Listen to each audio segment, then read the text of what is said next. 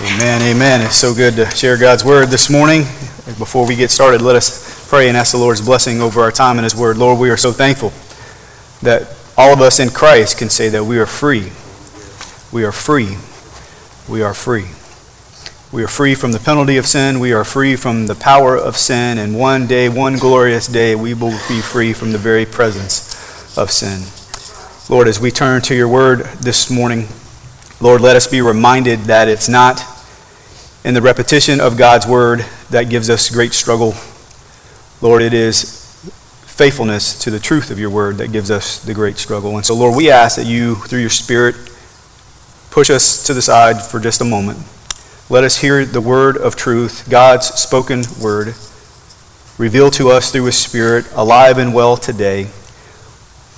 Lord, let it bring us tremendous peace, assurance, freedom, joy, power. Lord, we thank you for the finished work of the cross. Lord, thank you for the book of Galatians and what it not only meant to the early church, but what it means to us today. In Jesus' name we pray. Amen. Amen. If you would, open your Bibles to Galatians chapter 3. Galatians 3. We're going to be in verses 10 through 14 this morning. If you're joining with us on campus and you do not have a copy of God's Word, I would encourage you to look underneath the seat that you're sitting in or underneath the seat in front of you. There should be a blue Bible. I would encourage you to open that Bible to page 1076. 1076. In fact, if you do not have a copy of God's Word, we would encourage you to take that Bible home with you uh, as a gift from us to you because we believe God's Word is so central in understanding who He is and understanding who we are and understanding our need for Him in Christ. Uh, just to set a little bit of context this morning uh, as we unpack verses 10 through 14, uh, Paul is writing to the churches in Galatia. And if we remember, it was Paul and Barnabas that were sent out on that first missionary journey uh, from Syria of Antioch or Antioch of Syria, and they went to the Roman Empire, uh, to the province of Galatia, and there God's word was spoken. Uh, the gospel was given out. The gospel was received in faith by many, and churches were planted, lives were changed, and things were awesome, right? But shortly after Paul and Barnabas left those particular churches, uh, false teachers began to uh, go in. And now it's important for us to realize that uh, more than likely this, this book, the book of Galatians, would have been Paul's very first writing. So we're looking at around uh, 48 AD, somewhere around there. And it's important because uh, this was central to the life of the church. The gospel of grace is so central to the body of Christ. And so, uh, as we've been studying it, today is actually our 10th message in this book when Paul's writing was given to the churches in Galatia, they, they, would have sat down one time and read through the whole thing, right? And so some of you may be thinking, I wish we would have done that nine weeks ago, right? Uh, but the point is that they probably had greater understanding on certain things th- than we do. And so culturally, we have to understand what is happening. How is it tied back to the Old Testament? And that's where we've really been over the past several weeks, is really looking at the Old Testament, how, uh, how everything points to the finished work of Christ. In other words, it's not the God of the Old Testament and the God of the New Testament. No, there is one God with a redemptive story to humanity. And so this is important. And so uh, what we find where we've been over these past several weeks is really Paul is addressing the concern that the, that the false teachers were bringing into the church. This idea that uh, in order to be right with God, and, and not just be right with God, but in order to remain right with God, it had to be Jesus plus something else, and spe- specifically Jesus plus works. And the specific works primarily were that of circumcision and that of uh, adhering to the law that was given to Moses. And so what Paul has been doing, Paul has been uh, encouraging the church, just like he's encouraging us today, is, is is we, there will be temptation to twist and to turn away from the gospel. Right? All of us face it all the time. In fact, I will say we face it more than we even recognize. And what Paul is encouraging the church to do and reminding the church to do is stay faithful to the gospel. Stay, that is the core uh, doctrine of the church. That you stay faithful to the Word of God displayed uh, in Christ, finished at the cross, given to us through the Holy Spirit. You stay central of all the things. That is the main thing of the church, to uphold the very Word of God because it is what brings us life. And so Paul has been reminding them of this idea that justification, in order to be right with God and remain right with God, isn't Jesus plus works, it's Jesus plus nothing else. And he has shown them through his very own testimony that this is true.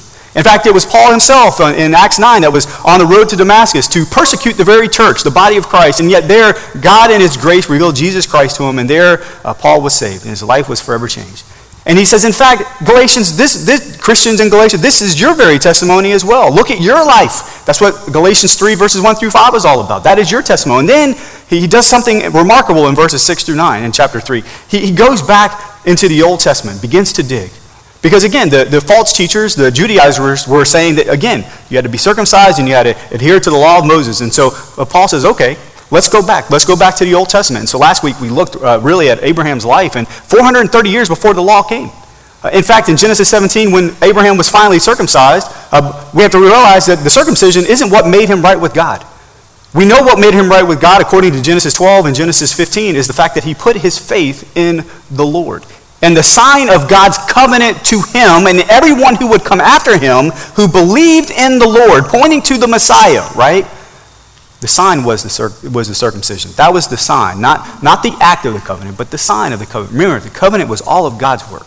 And so now we're pushing forward in redemptive history. Now we're going to fast forward roughly 430 years, and we're going to really focus on the law uh, specifically this week and next week. Uh, next week we'll address the question of why the law. This week we're going to address how the law itself isn't what justifies us. And, and we're going to fast forward 430 years, and really we're going to look at uh, Moses and other people's lives in the Old Testament and how they were right with God. And so, based on that, uh, we're going to look at Galatians 3, verse 10 through 14. And so, understand the logic here. The Judaizers will say, yes, yes, it, it, it is Jesus, but it has to be something else because God did give a covenant to Abraham. Abraham was circumcised, but 433, 430 years later, what else did he give? He gave the law to Moses. And so that's the works part. That's why we, we are promoting a false gospel, that it has to be Jesus plus something else. And, and that is the great question for us today. In other words, did the giving of the law change the way someone is justified before God, or did it confirm the way someone is ju- justified before God? That is important. Because that is a logical thought. Yes, Abraham then, but Moses now. So the question is did, did, did a new way of being justified by God come into effect when the law of Moses was given? Or did it just confirm what God had already said? In other words, do we have a God that changes his mind, changes his, his, his game plan, if you will, or do we have a God who is faithful and consistent and true and pure? That is the ultimate question that we're addressing today. And so we look at verses 10, 10 through 14. The scripture says, For all who rely on the works of the law are under a curse. For it is written, Cursed be everyone who does not abide by all things written in the book of the law and do them. Now it is evident that no one is justified before God by the law, for the righteous shall live by faith. But the law is not of faith, rather, the one who does them shall live by them. Verse 13 Christ redeem us redeemed us from the curse of the law by becoming a curse for us. For it is written, Cursed is everyone who is hanged on a tree, so that in Christ Jesus the blessing of Abraham might come to the Gentiles, so that we might receive the promised Spirit through faith. So the two words that just jump off at me when we look at this particular passage is that of curse and that of blessing, right? And so it's based on those two words that we're going to ask and answer two very, very important questions. So, in other words, you can choose to live a life that will one day lead to curse or lead to blessing. What is the difference? How do we receive the blessings of God? And so the first question that we want to ask and answer to this today is why are those who rely on the law cursed? Why are those who rely on the law cursed? That's what he's that's what Paul is addressing in those first two or first three verses, verses 10 through 12. and the reason is this, the law cannot bring life the law itself cannot bring life. Now, it's important for us to understand the law for just a moment. The law can really be broken into three categories. You have ceremonial law, you had civil law, and you had moral law, right? The moral law would be uh, what we see as the Ten Commandments, right? And it's out of that moral law, those Ten Commandments, that there would have been given ceremonial laws. Those ceremonial laws were ways that people could uh, worship God rightly. And so they had a bunch of ceremonial laws to say, okay, if you're going to worship God rightly, be, be clean and not unclean, then these are the ceremonial laws. And then the civil laws, coming again from the Ten Commandments, were uh, how, how are you to conduct yourself among one another? And so when a law is broken, how do you deal with that? What are the consequences of that? And so if we think about the moral law, the Ten Commandments, how did Jesus sum up the Ten Commandments? Uh, in fact, all the law, how did he sum it up? Love God, love your neighbor, right? And so all of that is wrapped up into those two statements love God and love your neighbor, love people. So it's important for us to understand this too. The issue is not the law. The law, in fact, is a reflection of who God is.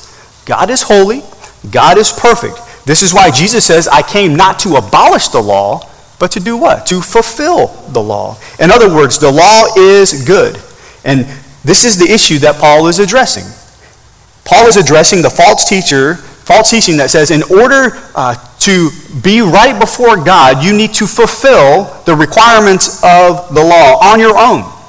He addresses that in verse 10. He says, For all who rely on works of the law are under a curse. So again, the law itself is not bad. But the works of the law, doing it in your own flesh, trying to fulfill the requirements of God, ceremonial law, moral law, civil law, on your own, you're under a curse. He says, For it is written, Cursed be everyone who does not abide by all things written in the book of the law and do them. Now, that quote at the end, where Paul says, For it is written, he's actually going back to De- Deuteronomy chapter 27, verse 26. So let's set the stage for Deuteronomy 27. Uh, in Deuteronomy 27, God uh, speaks to Moses, and he's, he speaks to Moses in a way to prepare God's people when they enter into the promised land. So they're not in the promised land yet. Uh, but, but he goes to Moses with this final instruction that when you cross over the Jordan and you uh, enter into the promised land, uh, this is what you're going to do. And so this is where we go in verses uh, in verse uh, Deuteronomy 27, verse 26. And, and what would happen is when they entered into the promised land, the people of God, uh, the 12 tribes, would be divided uh, among two mountain ranges, right? So six tribes on one side, six tribes on the other. On one side, you have Mount Ebal. And then on the other side, you have Mount Gerizim. And so what would happen is, in Deuteronomy 27, is you have these two groups of people, and we're talking thousands of people, right? We're not talking about a small life group, right? We're talking thousands of people on one side and on another side. And what they would do is they would shout out the curses from God. And so one side would shout out the curses of God, and then the other side, uh, which the scripture doesn't show it here, but it's, it's omitted, but it's, uh, it's uh, inferred, that there would be blessings. In other words, that, that if you obeyed God, there would be blessings. If you disobey God, there would be cursing. And what would happen is, as they would shout back and forth, they would say, Amen, Amen, Amen. So just get the picture here. Cursed are those who dishonor their father and mother. Amen. Cursed are those who pervert justice. Amen. Cursed are those who have sexual relations outside the covenant of marriage between a man and a woman. Amen. Cursed are those who murder their neighbor. Amen. So again, obey God, blessings. Disobey God, cursings. And that's what's happening here. And what's interesting about uh, Mount Gerizim and Mount Ebal is Mount Gerizim, the place of, bless, uh, the place of uh, cursing, is actually a very barren land. Uh, it's mainly made up of uh, like hard bedrock. And so nothing was growing there. But Mount Ebal was different. It was beautiful. It was flourishing with tremendous vegetation. And really, it's a, a, an amazing uh, illustration of how blessings, the blessings of God, bring tremendous growth, and yet the curses that come from God are what? They, they bring about death, destruction. And so at the end of all this, this is where we get verse 26. Cursed be anyone who does not confirm the words of the law, of this law by doing them, and all the people shall say what? Amen. So you have all these things, and then at the very end, that you have to confirm these things. You have to, as Paul said, abide in these things. So in other words, the blessing and cursing hinged on what? Your ability to do them right? And so think about the picture here. Now, the question isn't, did you have your A game one day and you're good?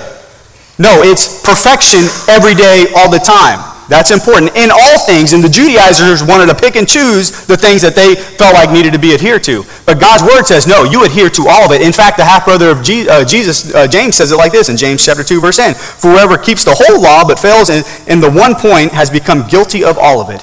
Now, what was the sin that James was addressing in chapter 2? Favoritism. Now, think about that for just a minute. If you show favoritism, you have broken all the law. You're guilty of all of it. Now, that's pretty weighty to me because I, I, guarantee that we probably show favoritism on a daily basis. And yet, that's what James says. If, you're, if you break one, you're guilty of all of it. In other words, our inability to keep the whole law doesn't bring blessing, but it brings cursing. We stand condemned, and that's what that cursing would uh, illustrate to you that we stand condemned. We stand guilty before the Lord because the law is a reflection of who God is, not who we are, right? It's His perfection, it's His holiness, and it's this condemnation that all, who, all of humanity is under. Every single one of us at birth are born under this condemnation. Paul says it like this in Romans 3 19 and 20. Now we know that whatever the law says, it speaks to those who are under law, so that every mouth may be stopped and the whole world may be held accountable to God. For by works of the law, no human being will be justified in his sight, since, though, since through the law comes knowledge of sin. In other words, all humanity stands condemned, stands guilty before the Lord. Why? Because we all have sinned. It, the very law itself exposes the sinfulness that we have. It exposes the fact that we cannot and will not completely or continually live up to God's righteous standards. Why? Romans 3:23 For all have sinned and fall short of the glory of God. This means all of our working, right, all of our trying hard amounts to what? It amount, what is the wages of that? He says it in Romans 6.23. The wages of sin is what? Death. So all of our working, all of our, our trying to be right with God, all of that equals to what? Death. That that's what we've earned. Again, the law is good. The law comes from God. The issue is we, we have the inability to fulfill it in ourselves. Right? We can't do it perfectly. We can't do it continuously. We can't do it completely. So it's not your good outweighing the bad, right? That's the religions of the day. If you just have enough good, right? It's 100% or nothing, pass or fail. And apart from Christ, we fail. We stand condemned. And we will not and cannot change the circumstance. In other words, we're not perfect. Have you realized that? Now, those who live under the law, guess what? They expect perfection from those around us. Do you realize that? When we lose sight of the beauty of God's grace, do you find yourself to being more critical or more forgiving? More critical. Think about your marriage for just a moment. Think about how you relate to your kids. Think about how you relate to people that you just live life with. That when you've lost sight of the gospel of grace, you don't become more forgiving, you become more critical. In fact, you're more critical of them than you are of your own self. The scripture says the law itself cannot bring life. And that leads us to the second thing this morning. No one is justified by the law, but only through faith. And we've seen this before. And this is important for us as Christians. Listen, the, the gospel should be preached to yourself every single day. Received, trusted, believed in, lived in.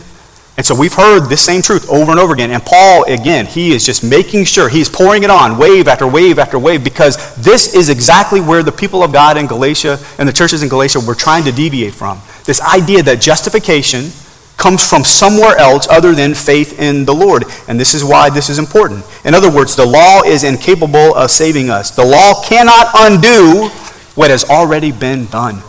Only Jesus Christ can.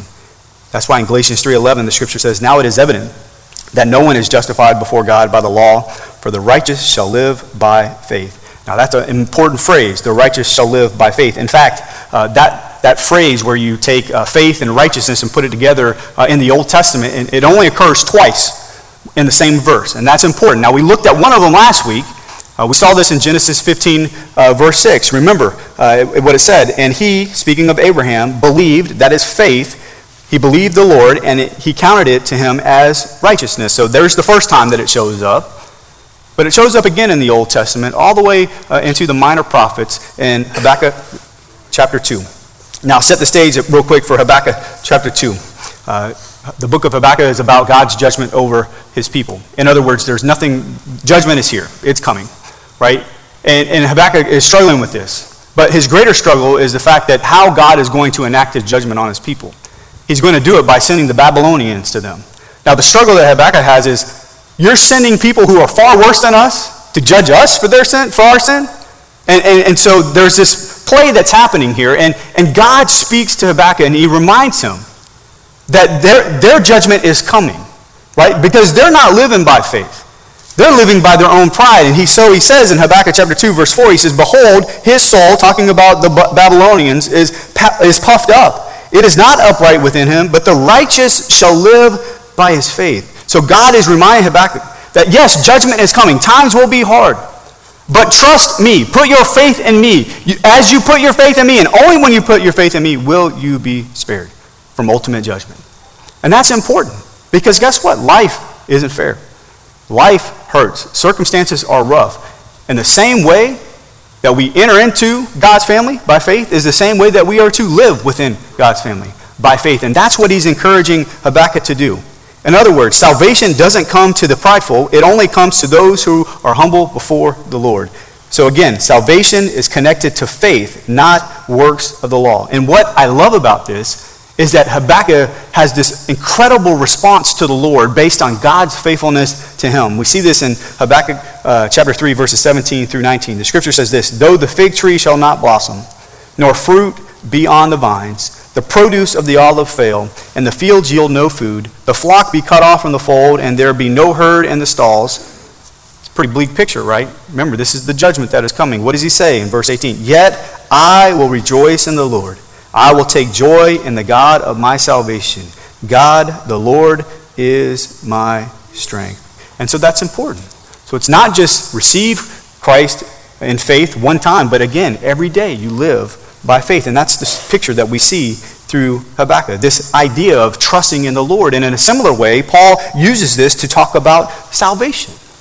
Salvation doesn't come to the prideful who say, I can do it on my own. Salvation comes to those who are humble and say, I know I can't do it on my own. Now, it takes uh, sometimes a long way to get there, right? Some of us have some dumb stuff that we've done and some hurt. But God is intervening in all those moments to push us to a place where we say, We need the Lord. And this is Paul's heart. This is why we see in Romans 1, verses 16 through 17, he says, For I am not ashamed of the gospel, meaning I have full confidence in the gospel, for it is the power of God for salvation to everyone who believes, to the Jew first and also to the Greek. For in the righteousness of God is revealed for faith, for faith, as it is written, The righteous shall live by faith. So this righteous and this faith coupled together is all throughout the New Testament. Only twice in the Old Testament, but all throughout the New Testament. Why? Because it is so, so important. In other words, God's Word is making it perfectly clear that being right with God through faith and through the law do not coexist, right? They're not two sides of the same coin. They're two different coins altogether. It's not Jesus plus works, it's Jesus plus nothing else.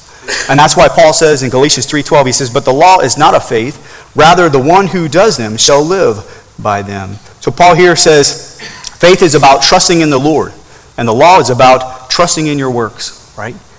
And, and that's the dilemma that we have. Are we going to trust in the Lord or are we going to trust in our own works? And Paul here quotes from Leviticus 18. Now, Leviticus, Leviticus 18, he specifically quotes it in verse 5, but set the context in verse 4. God says, You shall follow my rules and keep my statutes and walk in them. I am the Lord your God. You shall therefore keep my statutes and my rules. If a person does them, he shall live by them, I am the Lord. Now, why would Paul quote from Leviticus 18 to address the error of I can trust in the Lord and I can trust in my works? Why is he using Leviticus 18?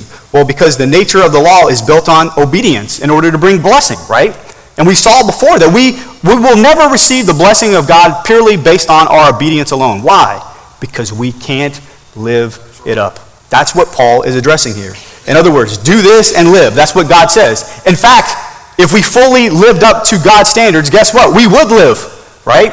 But the reality is, again, we're not perfect, so it's not going to happen. Faith, however, looks to what God has done in Christ for salvation, relying on God's work rather than our own work. So you are justified by faith or you, are justified by works of the law, and you have to choose.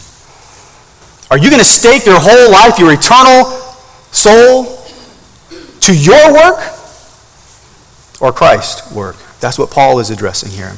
I don't know about you, but I'm so thankful that my soul is anchored on the finished work of Christ and not the failed attempts of Kevin. I've done it way too long. And this is Paul's heart.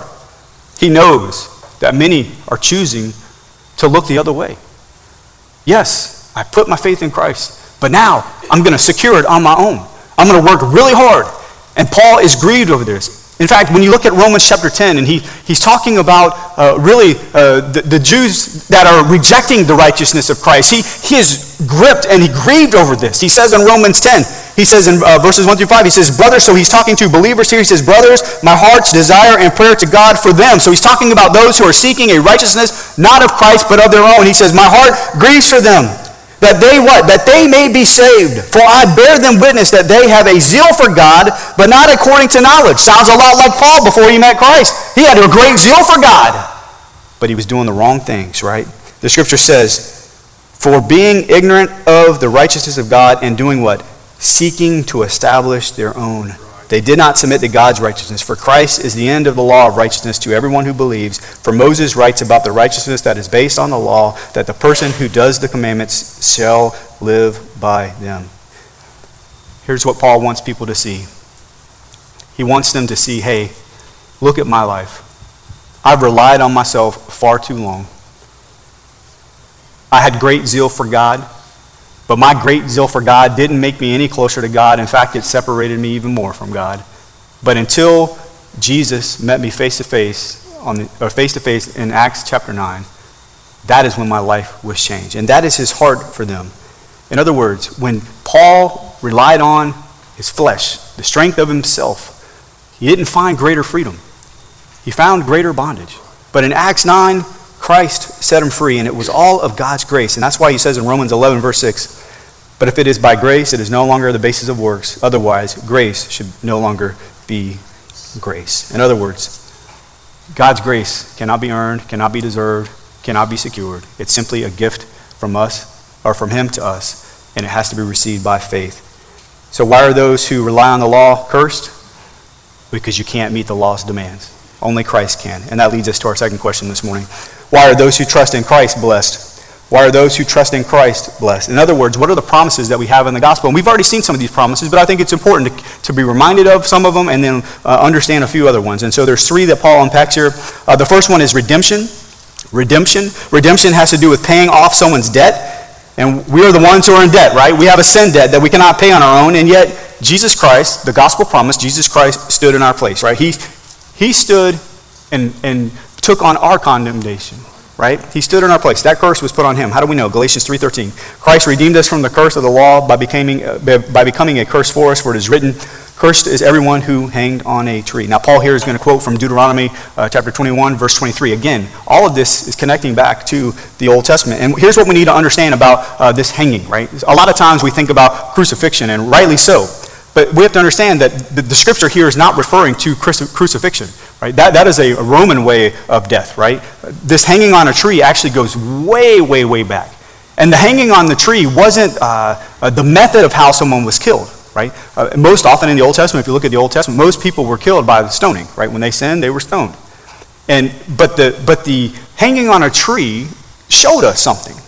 And that's the purpose that we're talking about here. So it's not about the method of death, it's, it's what that death signified when it was hung on a tree. In fact, if you go back to Genesis 40, Joshua 8, Joshua 10, 2 Samuel 4, 2 Samuel 21, you see all these occurrences where somebody uh, was put to death because of their sin and then they were hung on a tree. And again, that, that hanging on the tree was, was to show that God's wrath was against them. That they were condemned because of their sin. And it was a way to show the people around them that I don't want to disobey God. Because that's exactly where I'm going to end up. And now we fast forward uh, a little bit to the New Testament, but before we do that, we have to understand that God's punishment for sin is needed. God is a holy God. He doesn't just overlook our sin and say, okay, better, next, better luck next time, right? He doesn't do that. In fact, the, the minor prophet Nahum says this in Nahum uh, chapter 1, verse 3. He says, The Lord is slow to anger and great in power, and the Lord will by no means do what? He will not clear the guilty. In other words, any and all sin needs to be punished. Just like favoritism, just like murder, all those different things. We have different categories, but God says every sin must be dealt with. And there has to be a payment or a restitution for sin. And so, all throughout the Old Testament, you have the sacrificial system, right? That when people sin, the priest would make a sacrifice, right? But now that is coming to an end. Why? Because in Christ, Christ is the final sacrifice. Jesus took our place. Though we broke the laws, we are guilty. Christ stood in our place. 1 Peter 2 says it like this He, he, speaking of Jesus, committed no sin. Neither was deceit found in his mouth. When he was reviled, he did not revile in return. When he suffered, he did not threaten, but continued entrusting himself to him who judges justly. He himself bore our sins, there's that word, bore our sins in his body on the tree, that we might die to sin and live to righteousness. By his wounds we have been healed. The sinless one, standing in the gap with us sinners, right? That's exactly what's happening here. He committed no sin, but he stood in our place. Jesus paid our curse from the law by standing in our place. Our works of the law bring about death. Jesus' fulfillment of the law brings about what? It brings about life. That's why in Romans 6:23 it says for the wages of sin is death. We saw that first part, but the free gift of God is eternal life in Christ Jesus our Lord. And that is the key. It's only in Christ, nothing else, only in Christ. And this is important because the gospel of grace is in no way communicating that he somehow is more lenient, lenient on sin, that he has somehow lowered his standards. Listen, God will never lower his standards. He is perfectly holy. So grace is not giving us a pass. That's a misunderstanding of grace. Instead, God's grace is showing us that in Christ he meets all the demands of the law. In Christ, we have been set free. We have been redeemed by the curse of the law, and the condemnation that we deserve has put on Jesus Christ himself the penalty of sin has been dealt with. That's why when we hear the words of John the Baptist in John 1:29, our hearts as followers of Christ should scream out, "Praise the Lord." Why? What does John the Baptist say? He says, "Behold, the Lamb of God who takes away the sin of the world." Are you thankful today? that you are redeemed by the precious blood of Jesus Christ, not by the works of your own flesh. Listen, you are either under the curse or you are under Christ. That's your only two options. You're either under the curse or you're under Christ. That leads us to the second promise here justification. Justification. We talked a lot about this, but it's important to keep this in context. Uh, justification means declared not guilty. It's a one time act in the past where we are forever declared not guilty before the Lord. So we need redemption. We need our sins to be paid for, right? He's just not going to sweep under them. Someone had to pay. Jesus paid. And because Jesus paid and we put our faith in him, now we have been justified. What does Paul say? He says in uh, Galatians 3.14, he says, so that in Christ Jesus the blessing of Abraham might come to the Gentiles. Now what is the blessing to Abraham? We saw this again last week in Genesis 5, uh, 15.6. He believed the Lord and it what? It counted to him as righteousness. That is, that is the blessing. That we are right before God, not because of what we do, but because of what Christ has done. This is a reminder to all of us that we are not saved by trying harder but by trusting in the finished work of Christ, we stand in his righteousness, not our own. 2 Corinthians 5:21 For our for our sake he made himself to be sin who knew no sin so that in him we might become the righteousness of God. Again, Jesus didn't die for his sins. He died for our sins. And in his death, not only did he redeem us, he also justified us. He exchanged our unrighteousness for his righteousness. This means every day I am declared right before God, every single day. Now think about the weight that comes off your, your mind and your heart when you know every single day in Christ you are justified. You are right before God. And the blessing of justification is available to all people. That's what we saw in the promise that was given to Abraham back in Genesis 12:3. I will bless those who bless you, and him who dishonors I will curse, and in, in you all the families of the earth shall be blessed. Again, Abraham was a non Jew at this time, right? He was a Gentile. But he was justified how? By faith in the Lord. And so that reminds us today that all nations, all nations have the ability to be saved, not because of their works, but because of the work of Christ. Christ is the one that fulfills this. And that's why when we get to heaven, guess what? It's going to be a diverse people. Do you understand that? It's going to be a beautiful group of people, community of faith. The scripture says in Revelation 5, 9, and 10. And they sang a new song, saying, Worthy are you to take the scroll and to open its seals. Speaking of Jesus, Jesus is the only one able to do it. He says, For you were slain, and by your blood you ransomed people for God from every tribe and language and people and nation, and you have made them a kingdom and priests to our God, and they shall reign on the earth. That's why missions is so important. Not just to a select group of people, but to all people. Why? Because heaven will be filled with a diverse group of people who have put their faith in Christ. The last promise that we'll look at this morning, real quickly, is sanctification. Sanctification.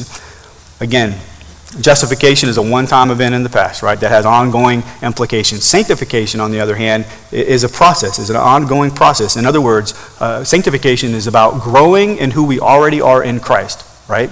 So it's not adding new things it's, it's not adding new things. It's being who we already are in Christ. And so the scripture says in Galatians 3:14 uh, it says so that we might receive the promised spirit through faith. How important is the spirit of God in our walk with the Lord?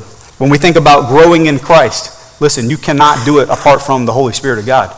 Just like justification is not by works and redemption is not by works, sanctification itself is not by works. In other words, you can be the most disciplined Christian on the planet, and your discipline will not grow you any closer to the Lord.